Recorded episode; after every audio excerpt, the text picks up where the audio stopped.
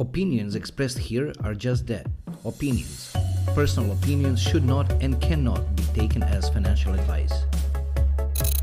Mišljenja iznešena ovdje su upravo to, mišljenje. Osobna mišljenja se ne trebaju i ne mogu smatrati financijskim savjetom.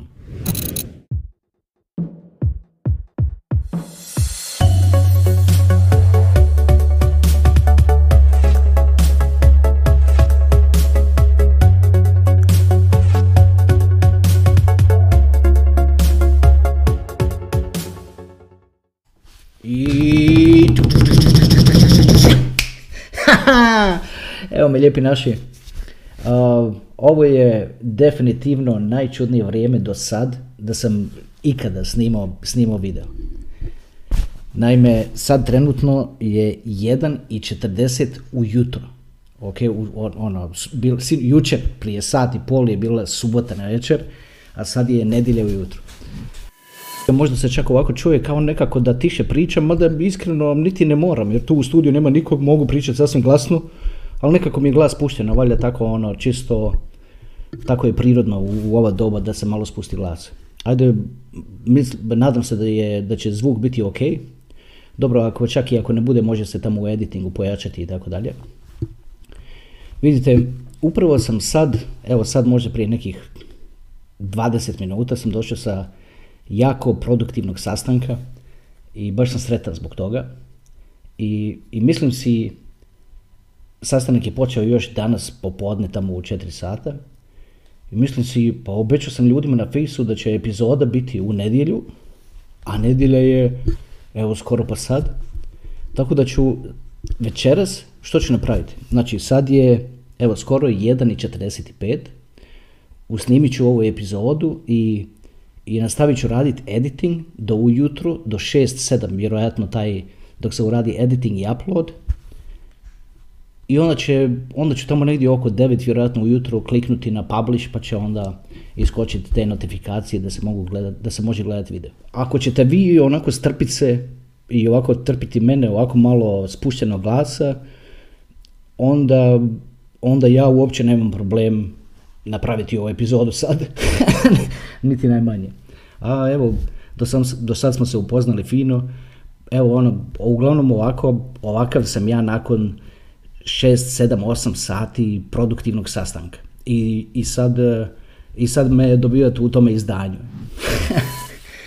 Ajde, malo ću, obzirom ba, upravo da sam rekao malo prije, da sam, da, sam, da ću raditi do ujutro. Nisam pio večeras Red Bull, tako da pazim, ne pretjerujem s tim i tako dalje, ali sad ću ga otvoriti. E, moram vam nešto reći lijepo u vezi ovog Red Bulla, a to je... Ajde, nazdravlje. Vidite, u vezi ovog Red Bulla, naime, ima jedan dućan, barem ovdje u Hrvatskoj, zove se TEDi. T E D I. I tamo Red Bull po osam i pol kuna.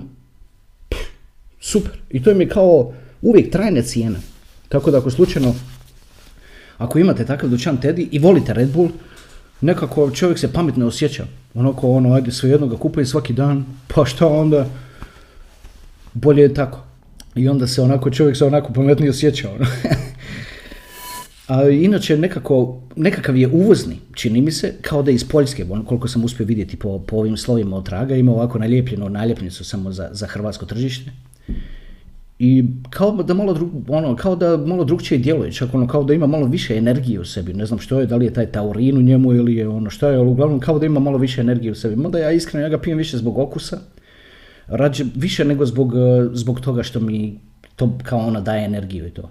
Više ga pijem zbog okusa. I ajde, ono, može sam ono, do sad već i ono, i dosadio s pričom o tome, ali je tako zanimljiv, ono nekakav detalj, pa, a evo ono, i tu je, spominjao sam ga i do sad, pa onda, i iskreno baš volim taj ukus, imam osjećaj ovako kao da se družimo.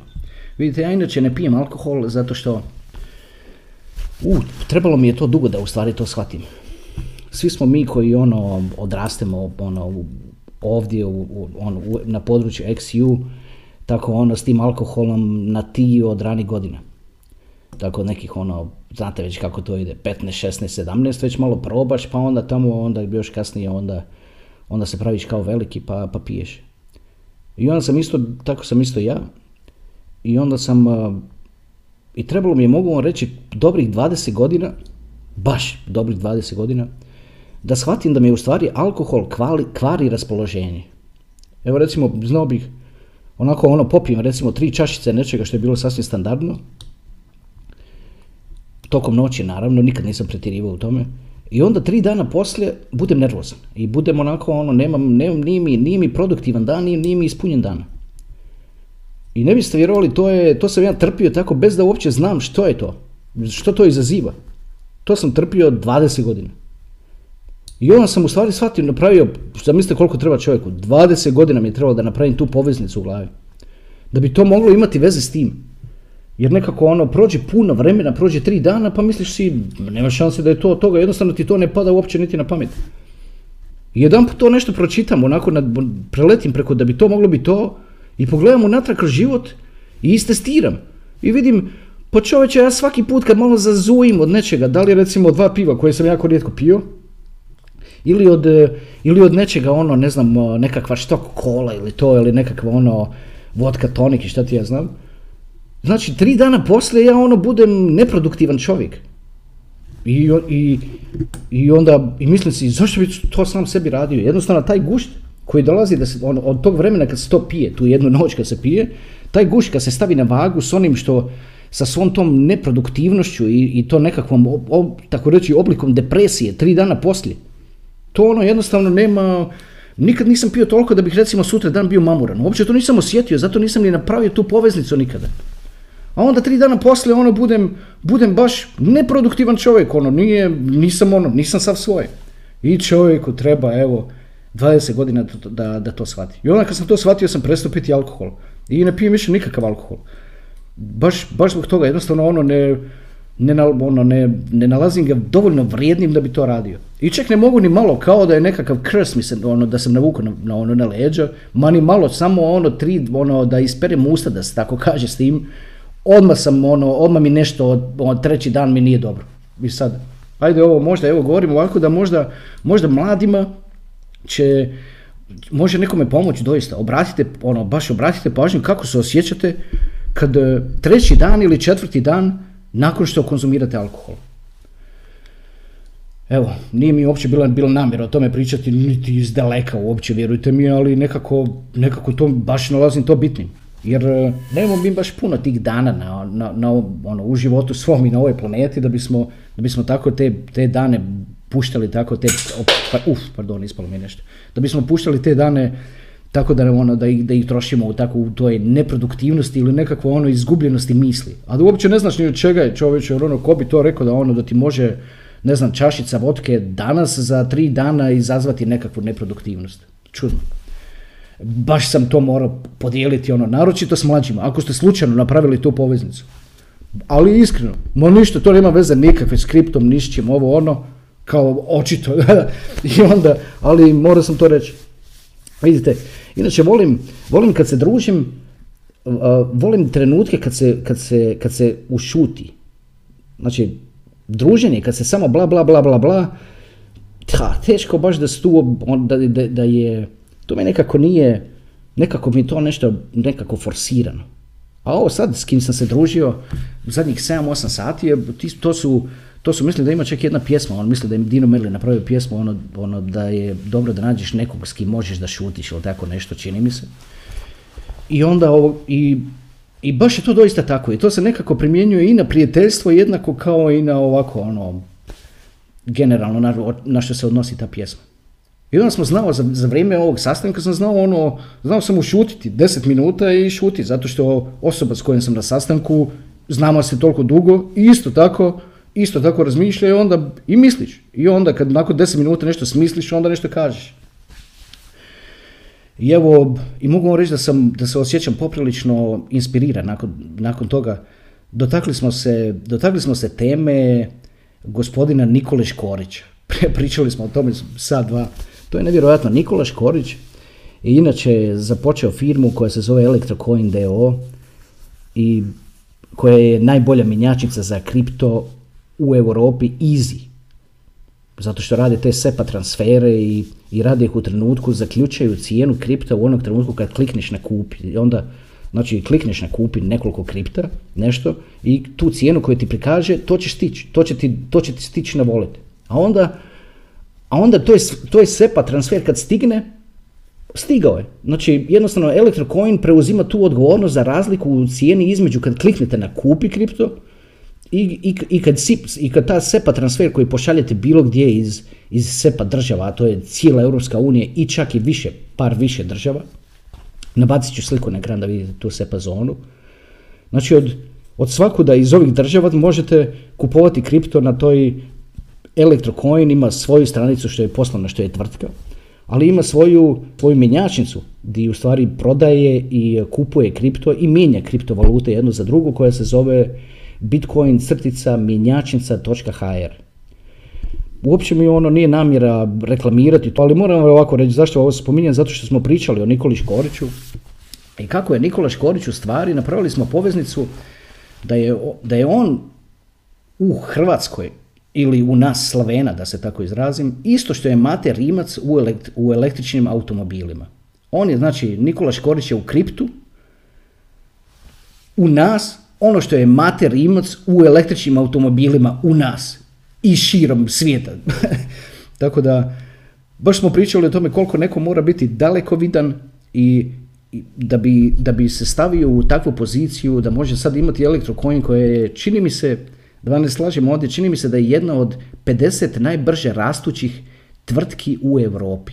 Znači, tvrtka iz Zagreba, Electrocoin d o o, je jedna od pedeset najbrže, možda je petsto, ne znam, ne znam, uglavnom Europska unija je ogromna.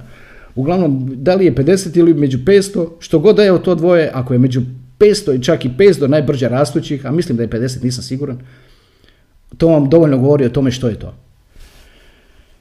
I onda smo pričali o tome, o tim početcima, o tim početcima kripta i nekako, nekako gledam, ono, gledamo unatrag i, mislim, i mislimo si kako, kako zanimljivo. To je, to je nevjerojatan jedan fenomen, taj Bitcoin i cijeli taj kripto svijet, ne, nevjerojatno. A ima pak, moram reći ovo, a, ima jedna izreka na, na, na kineskom jeziku, znači kineska izreka, narodna poslovica, koja kaže, kaže da Bog da živio u interesantnim vremenima. Čo, i kad malo razmisliš ono, u, kad ti neko kaže da Bog da živi u interesantnim vremenima, ono čovjek bi rekao, u, dobro mi želi to. Ali kad malo razmisliš, ovo što mi sad, u ova vremena kroz koje mi sad prolazimo, su u stvari interesantna vremena. Interesantno vrijeme isto bio Drugi svjetski rat, pa kad ga gledaš onako iz daljine ili povijesno, zanimljiv je, baš je, interesantan i nevjerojatno.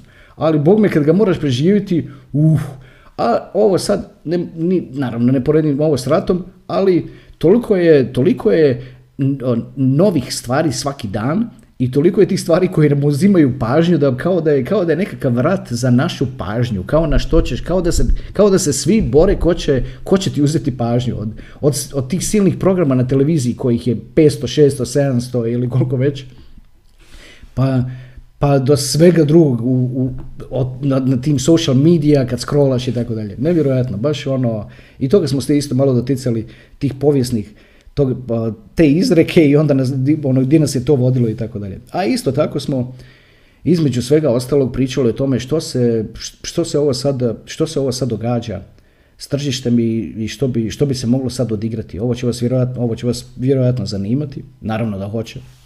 Pretpostavljam da vas zanima sve ovo što sad pričamo ovdje, nadam se samo da je dobar zvuk pa da, pa da dobro čujete. E, vidite. Ovo epizode zove se DigiByte Part tri, zato što napravili smo za DigiByte Part jedan i Part dva koji su bili, koliko se sjećam, jedan za drugim, ali onda se krenulo događati ovo po tržištu, ovo što se događa zadnjih četiri, tri, četiri ili možda čak pet mjeseci. To je ovo da se non stop sve živo mijenja i da, i da nekako nabija nekakav, nekakva, nekakav pressing u cijelu tu stvar. I nikako da se zadržimo na tim, na, da, da imamo taj kontinuitet. Uvijek je ili pregled situacije za sedmi mjesec ili, ili pogled na cijelu sliku za ovaj mjesec ili, ili nešto tako slično. A sad se, trebali bismo završiti taj serijal o DigiByte-u. Vidite, tržište je toliko prekrcano sa tim blockchainima i sa tim coinima. To je nevjerojatno. Neki dan sam imao isto tako sastanak sa, sa dvojicom mladih dečkih koji su mi onako lijepo pristupili i tako dalje, pitali da li se možemo upoznati, potrajalo je to, uvijek to potraje da se to organizira i tako dalje. Ali, ali na tom sastanku sam u stvari shvatio koliko je, kroz njih dvojicu, onako sam shvatio, jako pametni dečki, kroz njih dvojicu sam u stvari shvatio koliko, koliko je pažnja u stvari razvučena. Koliko je tih, spominju mi naravno, što mislite, pitaju me što mislite o ovom projektu, što mislite o ovom projektu, što mislite o ovom projektu. I onda u stvari shvatim koliko je pažnja razvučena. Malo me vas je čak malo i žao, zato što ulaziti u kripto sad ovako među deset tisuća coina, gdje ne zna se ko pije, ko plaća i, i ono, baš je poprilično kompleksno. Jedino kako možete, kako možete to napraviti je, je držati se tih konstantno o kojima pričam stupova kripta. I donekle zadržati, on, ne donekle, nego doista zadržati normalan život. Jer što imate od toga ako nešto pustite u život i ako vam to uzme svu pažnju? Da li imate, da li imate vremena nečemu dati svu pažnju u svom životu?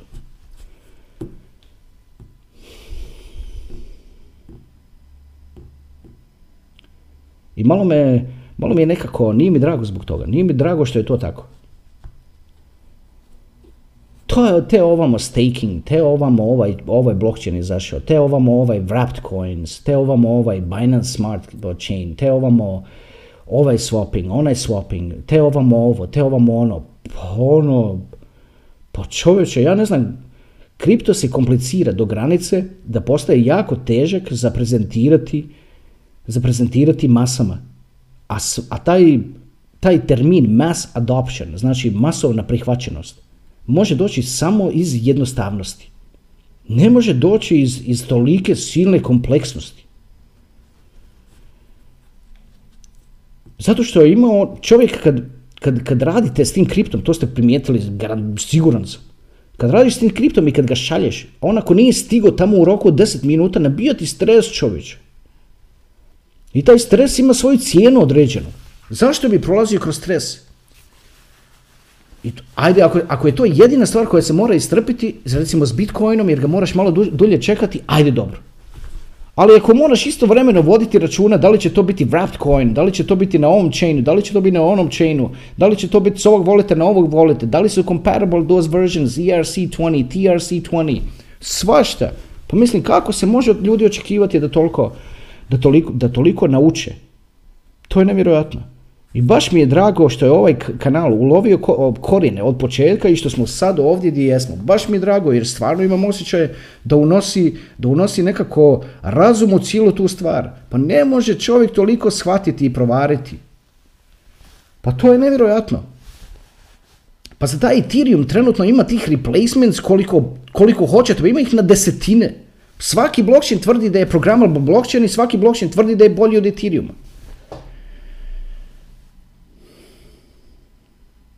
Ha.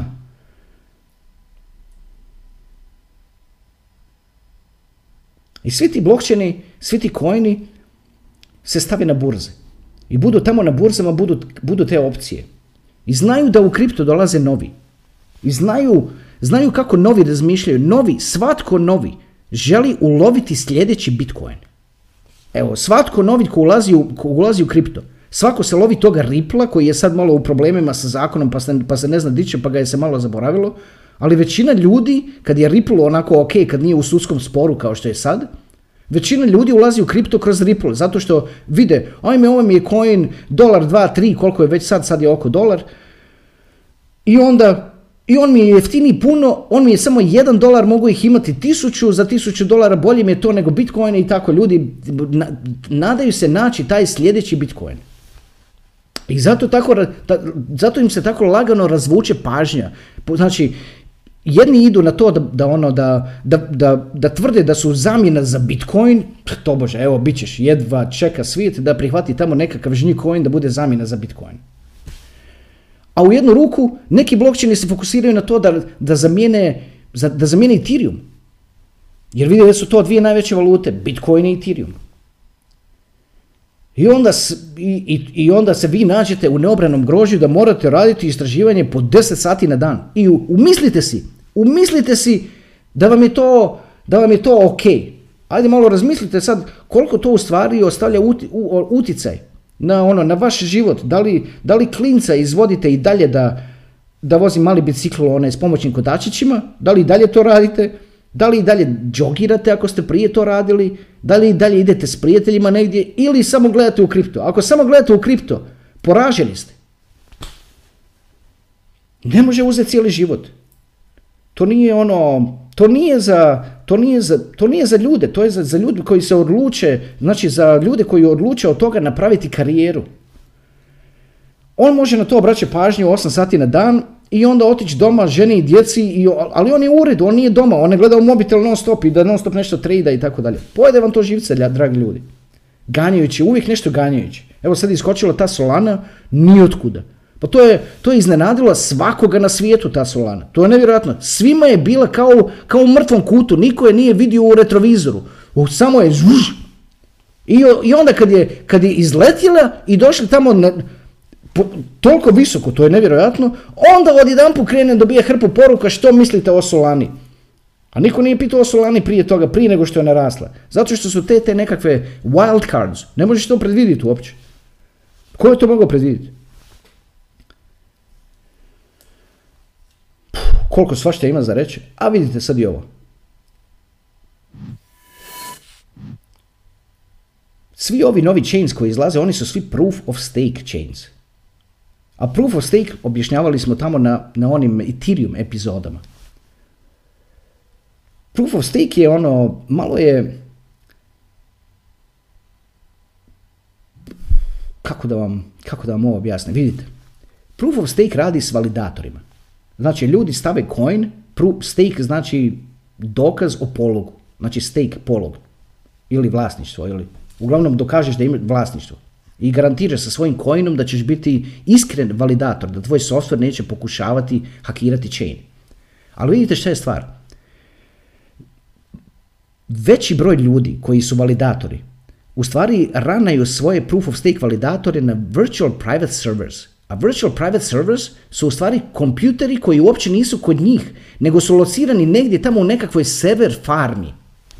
I netko iznajmi recimo deset virtual private servera i plaća na to možda mjesečno tristo dolara i rana deset validatora. I na svaki stavi recimo po trideset dva Ethereuma kad se, evo, kad se Ethereum prebaci na proof of stake. Ali vidite što se događa, na taj način se blockchain centralizira. Znači on se odjedanput iz sve silne decentralizacije, iz, iz podruma, garaža i nekakvih specijalnih soba i specijalnih o, o, prostora napravljenih za to, za rudarenje, koji su razbacani svugdje po svijetu, on se odjedanput preseli na servere koji su u cloudu, koji su obično taj Amazon cloud ili, ili, ili Microsoft cloud ili whichever ones exist. I sad taj proof of stake, koliko god oni to lijepo zvučalo kao zato što je brži u, samoj, u, u samom izvršavanju transakcija, on je, to, je, to je više centraliziran blockchain. Jer ako se recimo ugasi deset recimo najvećih data centara gdje se nalaze ti serveri koji ranaju te virtual private service usluge, to može ugroziti blockchain. Znači to je, to je, to je mali rizik proof of stake o kojem, o kojem niko ne misli, kao da niko ne misli i niko ne priča. A zašto sad ovdje pričamo o DigiByte-u? Od svih silnih deset tisuća coina pričamo o DigiByte-u. Vidite, DigiByte je najbolji, bez premca, bez premca, najbolji proof of work blockchain. Evo, evo daću vam jedan primjer. Gledajte, Bitcoin ima maksimum broj transakcija recimo od tri, neki kažu tri do sedam. Ja ne znam, to mi je malo napeto baš, da tri do sedam, možda tri do pet, ajde ako progura. Znači tri do pet, aj recimo prosjek nekakav, tri do pet transakcija po sekundi. Znači za cijeli svijet u jednoj sekundi može stati tri do pet transakcija. Jako malo, zato je tako i spor i, i, i tako skup. Ethereum recimo može raditi sedamnaest do dvadeset transakcija po sekundi. To su proof of work blockchaini koji su doista decentralizirani, ako pukne ona solarna baklja po jednoj strani svijeta, da ne ubije blockchain. Da, ono, da, imaju, da imaju rudari na drugoj strani svijeta koji, koji ga održavaju na životu.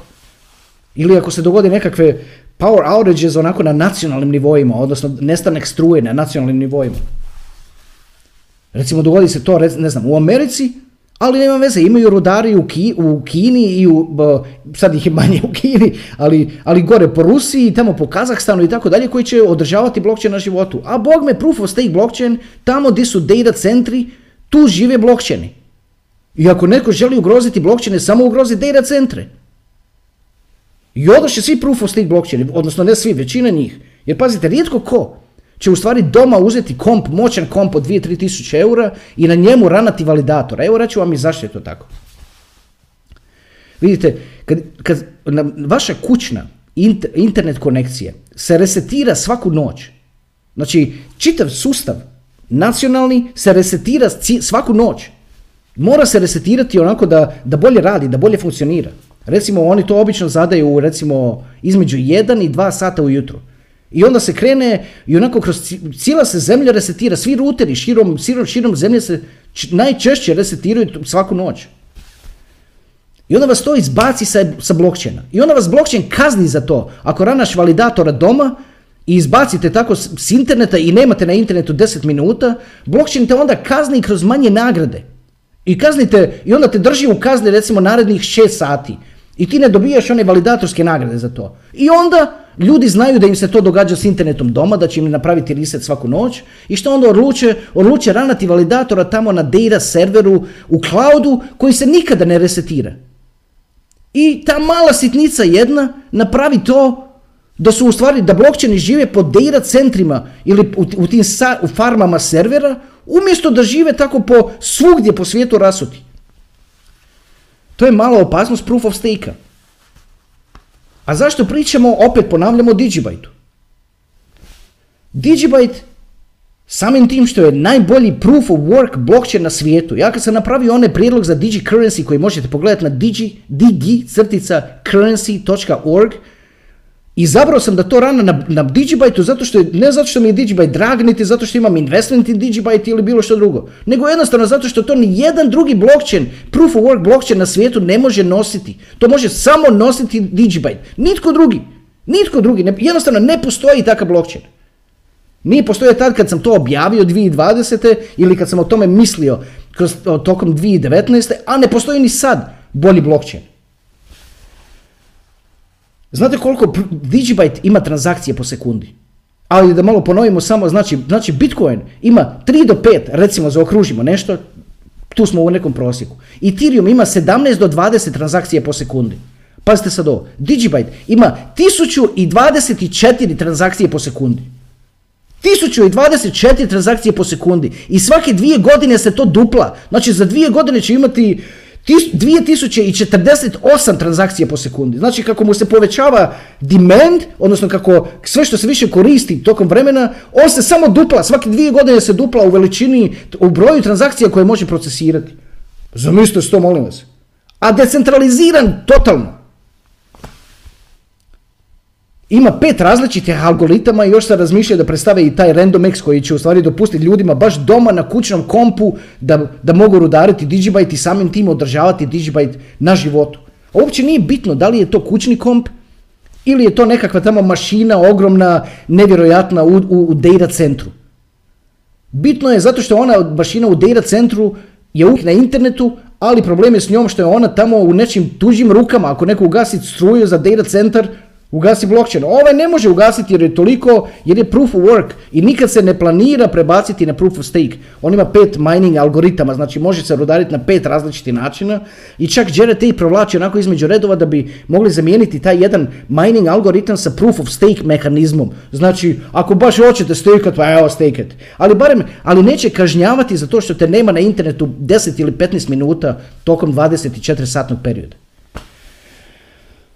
Znači ono, jednostavno, ja ne znam, ja ih non stop gledam, dragi ljudi, ja ih non stop gledam te blockchaine, jednostavno ne postoji bolji blockchain od DigiByte, proof of work blockchain na svijetu od DigiByte, ne postoji. Ako neko misli da postoji, a evo, uvjerite me u komentarima dolje da postoji, da je bolji proof of work blockchain.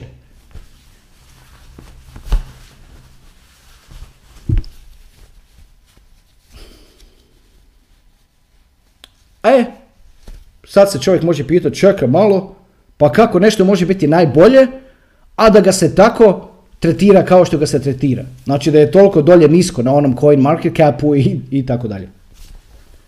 Još ovo nije ništa, DigiByte je sad u, u, u beru od dvije tisuće osamnaeste do dvije tisuće devetnaeste koštao često jedan cent ili šezdeset posto od centa.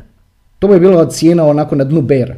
Znači šezdeset posto od jednog centa, jedan DigiByte, sad je čini mi se sedam centi. A išao je sad nedavno do, pardon, do šesnaest sad ovo proljeće. I sad se možete pitati zašto je to tako? A evo reći vam zašto je tako.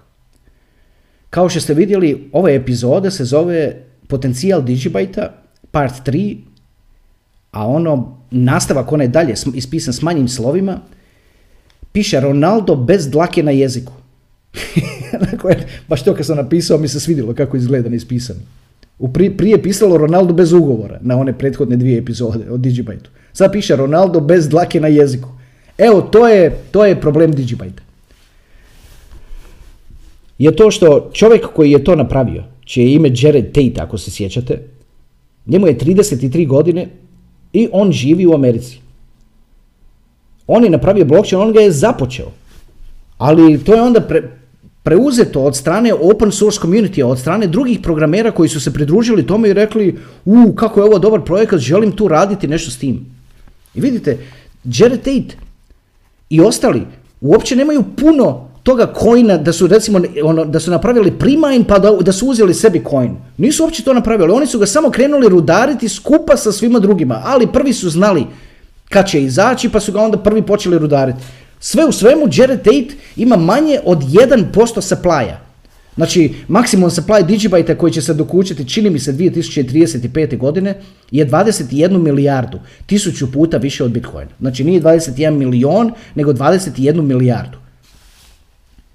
I Jared Tate, sad trenutni supply, mm, nisam siguran, trebao sam to pogledati, ne znam sad koji mu je sad trenutni supply, ali koji god da je sad trenutni supply, on je, čini mi se, ako se sjećam, ima tome i, i, i više vremena od kako sam gledao, mislim malo preko petnaest milijardi, čini mi se.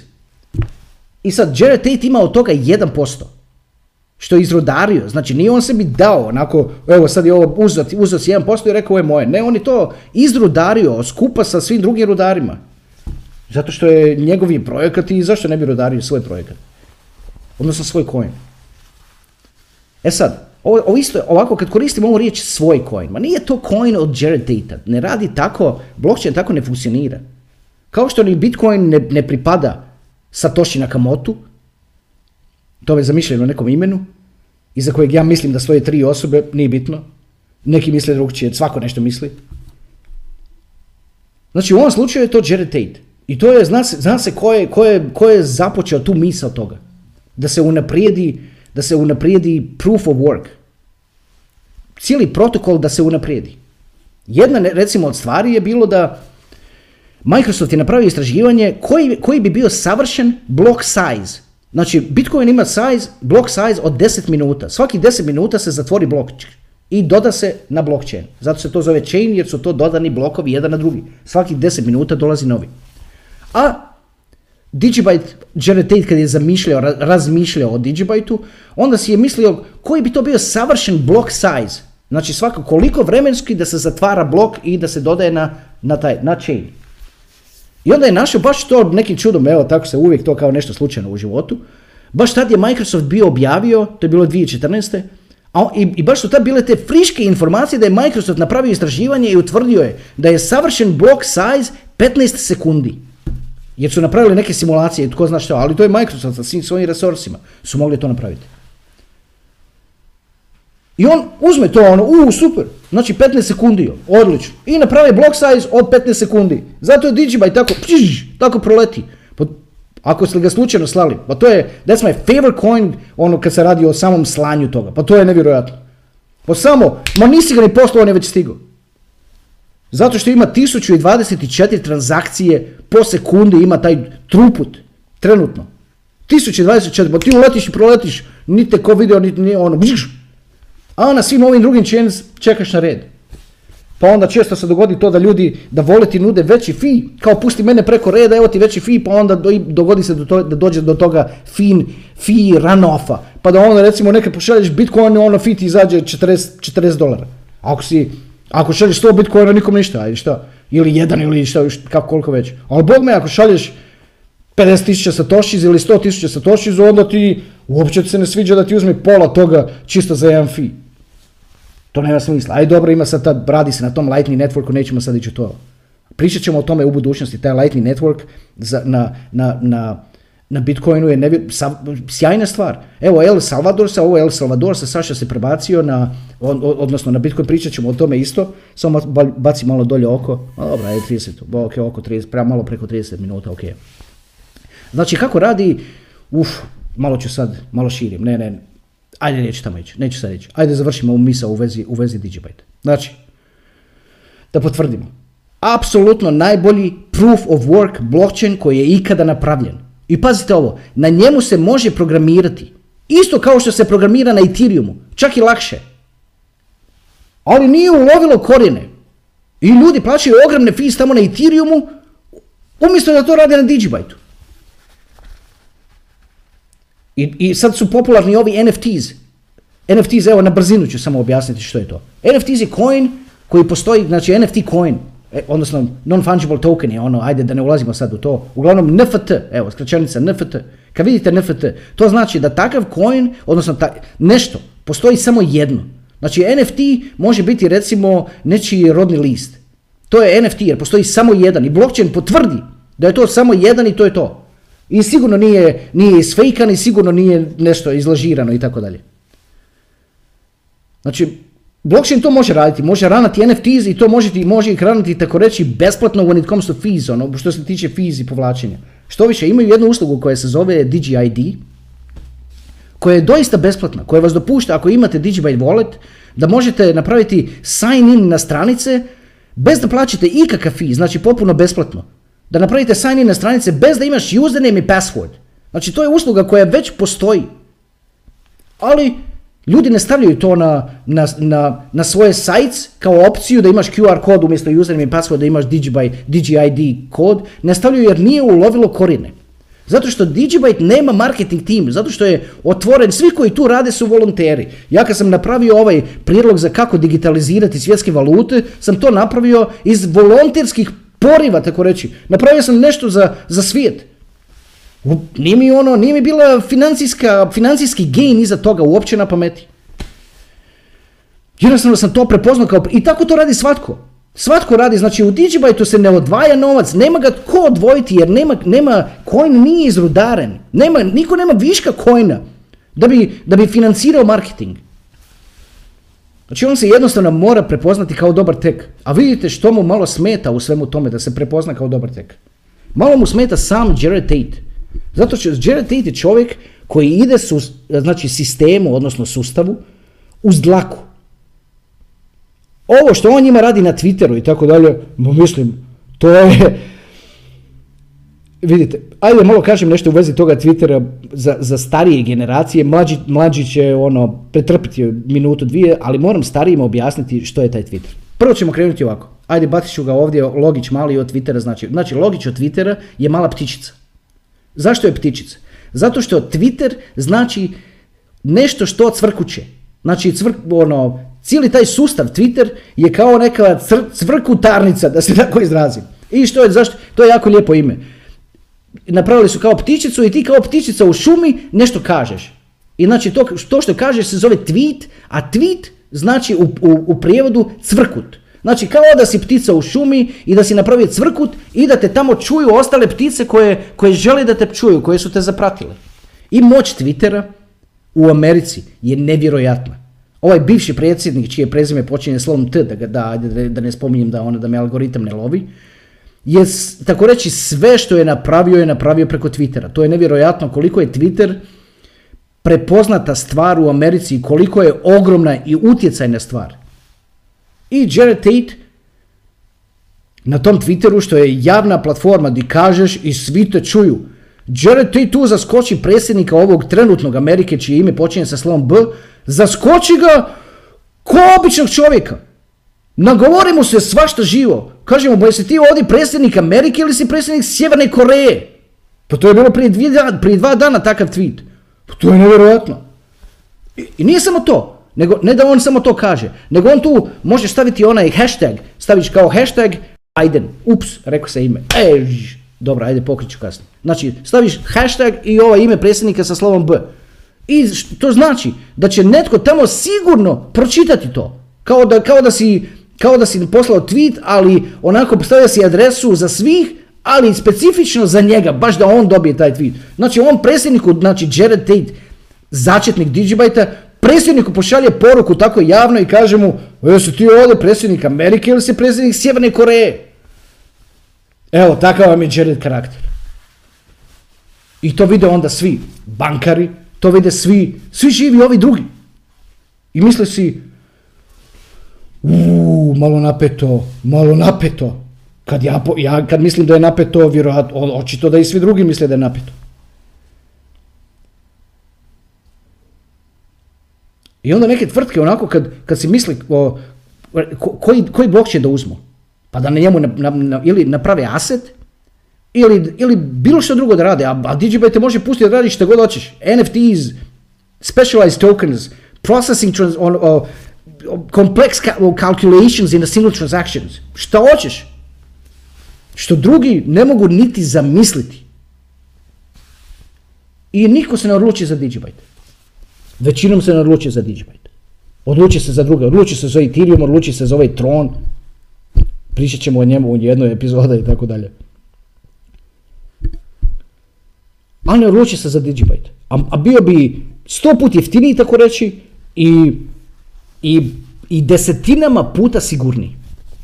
A o brzini da niti ne pričam. Znači sve, sve, sve. Ronaldo, Ronaldo, Ronaldo. Sve radi najbolje. Ali lik, ali je Ronaldo bez dlake na jeziku. Dođi tamo treneru i nagovori mu se, nema šta mu ne kaže. Ali ne samo da mu kaže, nego mu kaže javno da oni, da cijeli stadion, sto tisuća ljudi, da svi čuju. Evo, to vam je Jared Tate. To je ono, takav karakter čovjek može ili voljeti, ili misliti, pa nije normalan, ako se tako ponaša, onda ne, od tog projekta nema ništa i tako dalje. Pa pustite to, pustite to. Pa nije, Jared Tate je započeo DigiByte, ali on nije direktor DigiByte, ne pravi on tu nikakve odluke. To je platforma napravljena koja je rana na rudarima i uvijek će ranati na rudarima, uvijek će biti proof of work i uvijek će biti brzo, brzo tako reći, jednako kao i proof of stake blockchains. Ali neće imati te probleme sa tim proof of stakeom koji, o kojima sam pričao malo prije. Koji su to problemi?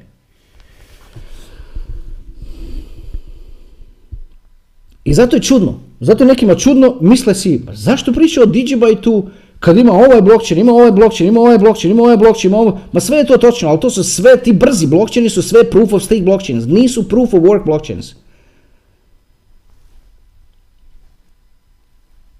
A proof of stake, kao što sam rekao da ponovim još po zna koji put, to se može ugroziti samim tim što se ugroze farme na kojima stoje ti serveri, takozvani V P S, Virtual Private Servers.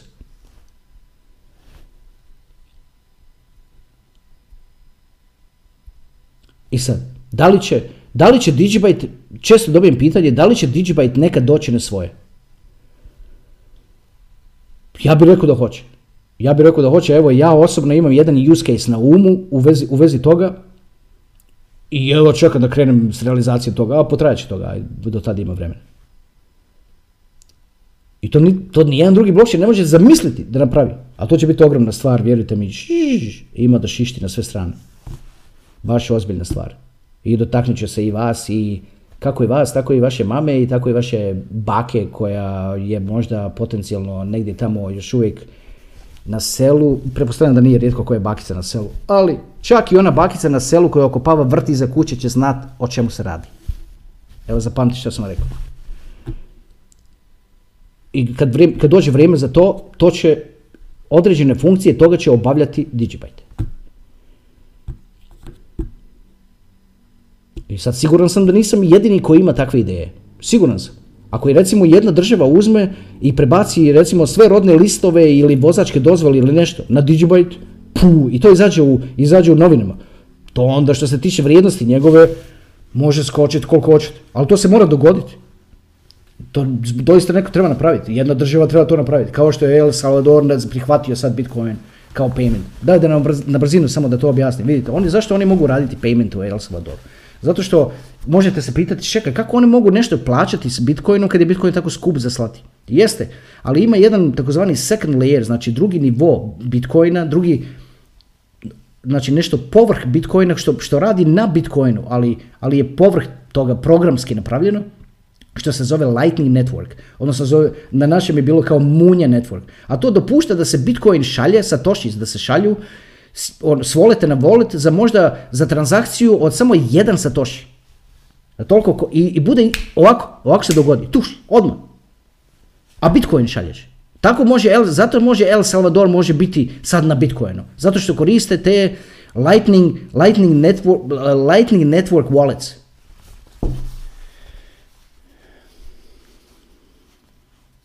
Ali to je ipak samo pri, trenutno, čak i kad se to potpuno od Bitcoin, kad se prihvati da, za, za, takvu, za, za takvu svrhu. To nosi samo vrijednost. DigiByte je drugčiji na način da ta transakcija ne mora biti vrijednost. Ona može nositi šta god hoćete. Može nositi recimo vlasništvo, dokaz vlasništva na nekak, deset posto nekakvog apartmana. Može se napraviti recimo nekakva apartmanska zgrada sa deset apartmana negdje i da tisuću ljudi kupi nekakve coine koji se zovu tako po toj apartmanskoj zgradi. I da znači imaš, ti kupiš jedan taj coin, ima deset apartmana, koliko sam to sad izračunao, bom bom, uglavnom sad ajde, recimo imaš stoti dio prihoda od tih apartmana godišnje. Samim tim što imaš, što si vlasnik toga coina, a taj coin može biti aset na blockchainu. Evo koliko se sad, koliko mislite da će trebati vremena da ljudi to doista shvate da je to tako?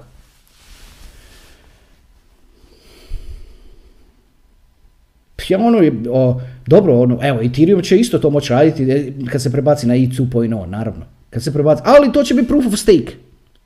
On, znači, imat će sve ove negativnosti. Da niti ne spominjem, da, da vas ne plašim. Provlači se nešto kroz zakone, tamo u Americi, malo čudno, a to je da će početi tretirati proof of stake blockchaine malo drugčije nego što, nego što tretiraju proof of work. Zato što proof of stake zarađuje, tako reći, direktno od tog aseta, a to malo posjeća na dividendu. A kad nešto posjeća na dividendu, onda posjeća na dionice. A kad posjeća na dionice, opa, to je regulirano.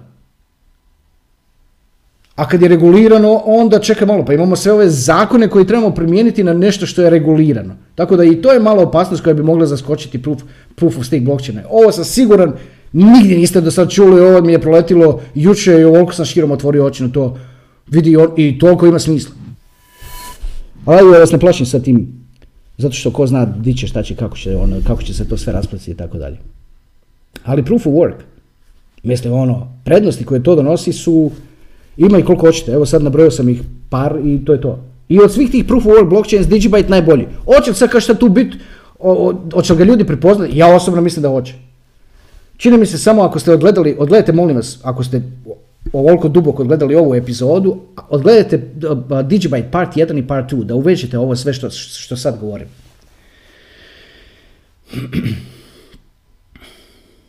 Pa ono, puno bolje ćete shvatiti o čemu, o čemu u stvari pričam. I da li, je, da li je dobra investicija. Čini mi se, tamo sam spominjao kako je, ima, ima jedna tamo metafora, a opet mi se otopio led u ovom Red Bullu, ajme kako to ne volim. Promijeni okus kroz i ono baš ja bude, aah. Ajde, malo ću ga pojačati pa ćemo vidjeti kako ću uspjeti.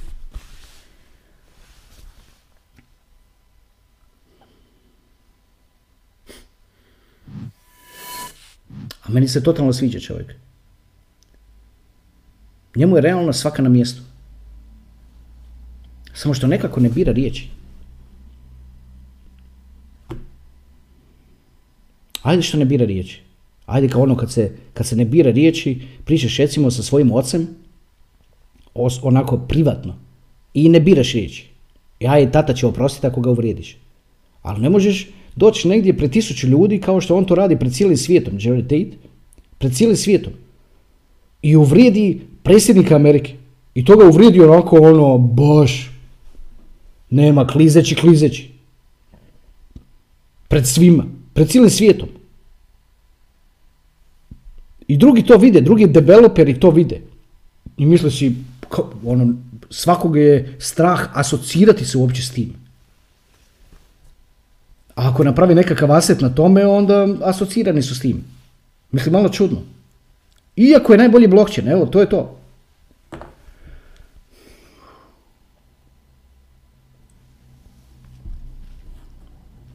E sad, ako volite takve ljude, koji, koji, koji tako nemaju dlaku na jeziku, onda vam je, jučer sam pročitao jedan tweet u kojem je čovjek rekao, gledam ovoga Jareda šta tweeta u zadnje vrijeme, ovako ono, ono, karikiram, malo prevodim, tweet je kratak obično, ali, ali evo karikiramo, uglavnom misao čovjeka je ovo.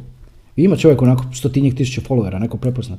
I kaže, gledam malo ovaj, ovaj tweet od Jared Tate-a i kad vidim, kad vidim kakav je čovjek, odlučio sam prodati sve druge coine i sve kupiti DigiByte. Ima i takvih ljudi. Ima isto tako jedna firma koja pravi jako dobar hardware wallet, zove se BitFi. Oni kad, oni, oni kad tweetaju, onako, to je, oni, oni prave wallet i nemaju ništa drugo s blockchainom, samo im je stalo da naprave najbolji wallet i jako imaju jako dobar wallet, to je Mercedes među walletima. Oni kad nešto istvitaju, malo malo oni istvitaju da je najbolji blockchain DigiByte i da je najbolja investicija DigiByte. Taj, ti iz, iz toga hardware wallet, to istvitaju. BitFi, pogledajte. A ljudi koji su napravili takav, tako dobar wallet da je, da je čisto nevjerojatno. Prva verzija je bila onako malo šapav, nešto onako, sva nešto ciglasta i tako dalje, imala ono, nije imala nikakve bugs, ono, ali je bila onako, koliko sam čitao reviews, da je on, da su malo bili gumbići teški za stisnuti i tako dalje. A druga, druga sad verzija, i kao da je bio mali ekran, a druga sad verzija koja tog BitFi je izašla je veći ekran i, i puno je više ono user friendly. I oni, znači ti ljudi koji prave taj wallet, oni za DigiByte nema sve, to je najbolji, najbolji, najbolji. A oni su toliko, zamislite, na primjer, napravljen je isto jedan blockchain koji se, ono, koji se, koji se zove Bitcoin Satoshi's Vision, ovaj BitFi wallet neće ni da čuje da uopće to listira, kaže to nije kripto, to je nešto tamo, a to B S V, to uopće nije šala, to je ono, decent coin, ali oni imaju nekakve svoje, svoje nekakve beliefs zbog kojih neće to staviti. A DigiByte će staviti i još ne da ga stavi, nego svaki peti tweet, oni tweetaju o tome kako je DigiByte najbolji i kako kad on ispliva na površinu da će ove sve druge pokopati. Znači ima takvi stručnjaka koji tako to misle. I to javno o tome tweetaju. I gledaju ono šta Jared Tate govori. A, a pazite ovo, Jared Tate ima skoro četrdeset tisuća followera na Twitteru i on tako kad uvrijedi predsjednika čije prezime počinje s B, dobije samo deset likes. Zamislite koliko se ljudi boje. Ljudi, znači samo deset ljudi na svijetu se usudi to lajkati, čovječe. Ne, pa ajme ove poruke, pa čovječe, dva i trideset pet poruke, pa nevjerojatno. Ajde, dobro. Da uključim samo malo mobitel, oprostite, samo malo, jer evo ono, evo. Ajde da pogledam malo notes, da vidim svašta, htio sam puno više reći, a mislim, htio sam puno više reći o drugim stvarima, znači ono, aside from DigiByte i tako dalje, ali, htio sam reći, htio sam se osvrnuti sad na ovaj, na ovaj pad koji smo, koji smo sad vidjeli u zadnjih ono, par dana, ništa to nisam spomenuo jer, ne, jer evo, neću imati vremena, uh, isto, htio sam i ovo reći.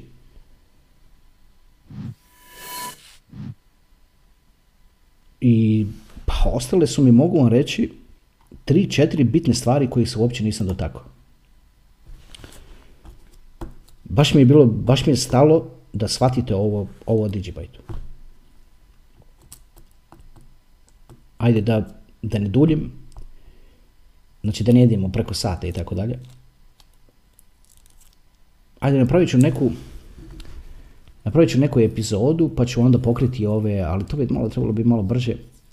Moram se malo aktivirati na tome Instagramu, baš se moram aktivirati na Instagramu. Zato malo kaskamo ovako sa rastom kanala, zato što uopće se nisam dotakao Instagrama. Sve što onako komunicira se sa communityjem se komunicira preko Face-a, a Face je onako malo outdated platform. Instagram ima osam do deset puta jači ono impact i tako dalje. Pa malo moram i to, pa svašta nešto. A i I, ah, ajde, nećete toga doticati, isto tako široka tema. Ajmo mi ovako napraviti. mislim da sam rekao ovako što baš što mi je ono što morate znati u vezi DigiByte-a. I mislim da, mislim da sam to evo poprilično, poprilično objasnio. Jedino što mi je malo čudno je kako je već prošlo skoro sat vremena. Pa to je nevjerojatno. Ali dobro. Super. Ajde da, da napravimo nekakvu lijepu odjavicu. Hvala vam još jedan put što ste odgledali. Hvala vam što ste čekali svo ovo vrijeme. Nadam se da ste uživali u ovoj epizodi isto koji ovima dosadašnjim prethodnim. Ostavite komentar, poslušajte, slušajte isto tako na Spotify-u.